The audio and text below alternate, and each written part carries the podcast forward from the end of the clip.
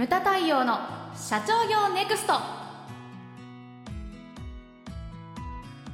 皆さんこんにちは。ムタ太陽の社長業ネクスト。番組ナビゲーターの奥脇彩です。太陽さんよろしくお願いします。はいよろしくお願いします。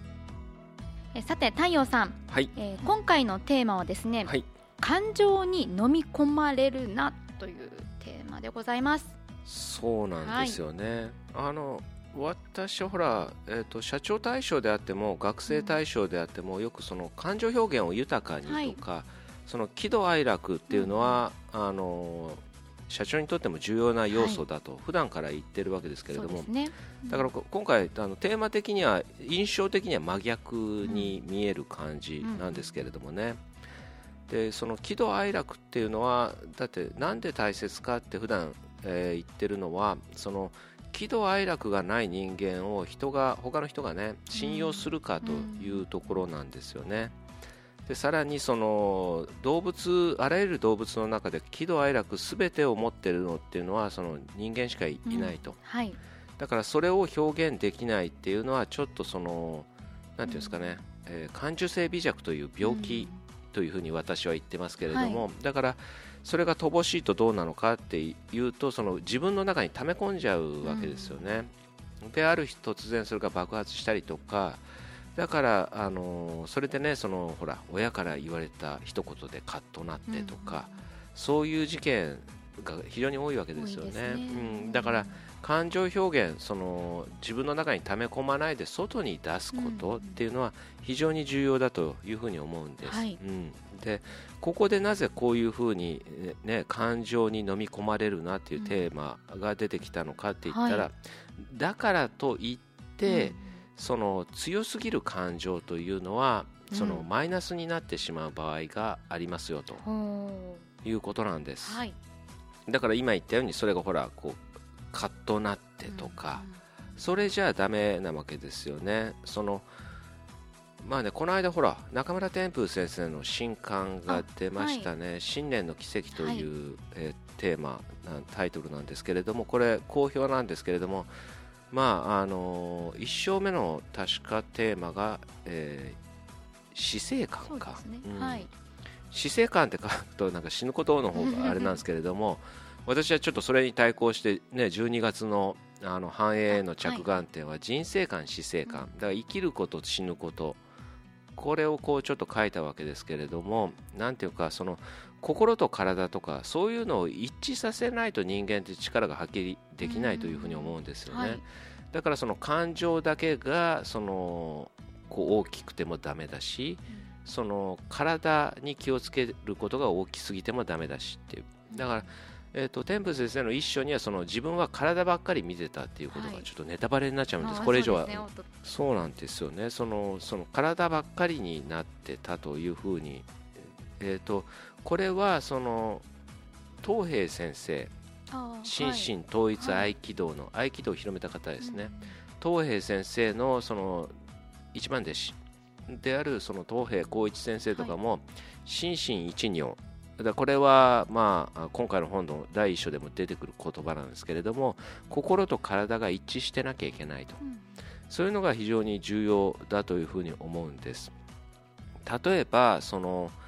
怒りで我を忘れるなんてうん。よくね、よく言いますね。よく言うじゃないですか、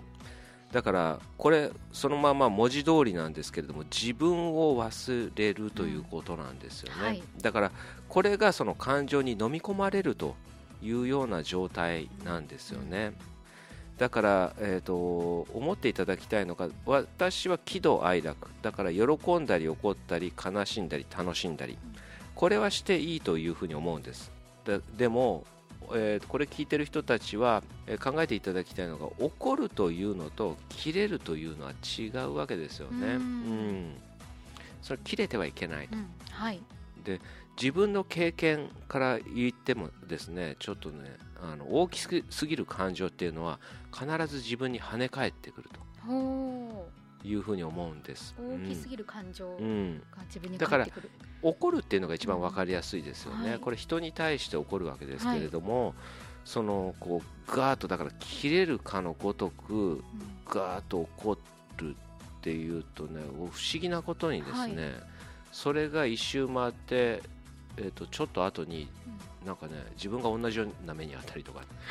へ同じ全く一緒ではないんですよ、はい、何かこうバチじゃないバチかバツか分からんけれどもそういったなんか相手みたいなのがある。たりすることが非常に多いですよ、うん、うん、なんか先祖様が見てるんじゃないかみたいなね、うん、ことがあるわけですよね、うん、それをこうなんか何回か体験してからだからちょっとそういったものとかもだから怒りという感情が特にですね、喜怒哀楽の中で、はい、その過ぎた怒りっていうかそういったものはその抑えるようにした方がいいんじゃないのかなということをこう考えるようになったんですね、はい、度を超えた怒りは自分に跳ね返ってくると、これは皆さんこう覚えておいてほしいんですよね。なんかほら因果応報とかも言うじゃないですか、はいね、でこれ長いことやってるとどうなるかっていうと自分の子供であったり子孫とかにそれが跳ね返ったりとか絶対そういうの結構信じるタイプなんですよ、はい。うん、あると、うんうん、なんかあやちゃんはどうなんですか？感情に乗り飲み込まれたりするんですか？感情に飲み込まれること、まあ、見たことないけどそ あんまりないですよね。あんまり、うん、むしろぶつけられることの方が 多いかな。とちょっとちょっとそれはそれえ？仕事上ではないよね。仕事ですよ。ちょっと語弊があるんじゃないですか？でもあの誰かにこう怒られたりしても、うん、まあ何か理由があるわけですし、うん、結局何ですかね私の場合はなんか怒りとか不安とか、そういう感情とかってなんか結局こう脳みその、その伝達物質がそうさせてるんだっていうふうにこう、うん、ちょっとこう客観的にこう思うようにしていることがあるので、うん、わなんかすごいムカつくとかって思ったとしてもあっていう脳内物質が今こうなんか脳内を駆け巡っているんだなとかって思うようにすると。面白いあれだね。そうすると、うん、なんかのそんなに飲み込まれないというか。あそうなんですよ。あノルアドレナリンが今出てるのかなとか、うん、あそういうなんか客観的な思考をすることで。結局でもそうじゃないですか。人間の体がそういうふうになっているっていうだけのことっていうふうに思うようにしてます、そうですか。はい。なるほど。なんか怒ったりした時に6秒待つといいみたいな話はよく聞きますね。あ言いますね。カーッとなった時に、うん、とりあえず6秒待て、うん。それそれあると思いますね、ね、結構ね、うん、そういうの大事ですよね、うん、大事ですね。一旦こう置くっていう。はい。あると思いますね。ハセディはどうなんですかね。何かこう、うん、感情に飲み込まれるというよりは追い詰められた時に、うん、慌てて行動すると僕2回経験があって車の運転してる時に、はい、まあ、同乗者から「これそっち行った方がいいんじゃないの?」とかなんかこうなんか言われて、うんうん、あそうなのかなと思って慌ててそういうふうに切り返した時にぶつけたことあるあら、で自分のやろうと思ってたことと違うことをいきなりやるとミスるっていう経験があって、うん、だからその事故っただけじゃなくてそういうなんですか突然の事柄が起きた時は慌てちゃうとやっぱりそれ感情に飲み込まれるのとちょっと近い気がする、うん。まあ、確かにそれはありますよね、うん、うん、運転とかね特にそうだよね。ほら芸能人の方でもほらいたじゃない、えーと、外苑で、ね、ほらあの U ターンした時にバイクに接触してみたいなね。でそこでちょっとほら動揺して逃げてしまったっていうとそそうするともう犯罪になっちゃうんですね、交通事故が。だから冷静な判断がやっぱりそういう時ってできなくなったりとか難しいのはねあの非常に分かるんですけれどもそれで出ちゃうよねそういうの。でもその長谷川ディレクターの自分のこの感情パターンを把握しておくっていうのはすごくいいかもしれないですね。いいかもしれないですよね。うん、うん。傾向と対策を 練っておくみたいな。そう。だ私もそう。だからちょっとあの怒るっていうその喜怒哀楽の中で怒る時は気をつけようとかやっぱり思うようになったしなんかいろいろ見えないところでちょっと痛い目に 痛い目にそう痛い目にあって跳ね返ってきてね自分に、うん、なんかねそういうのっていうふうにあるというふうに思いますよね、はい、うん、まあまあこれ聞いてる人もねその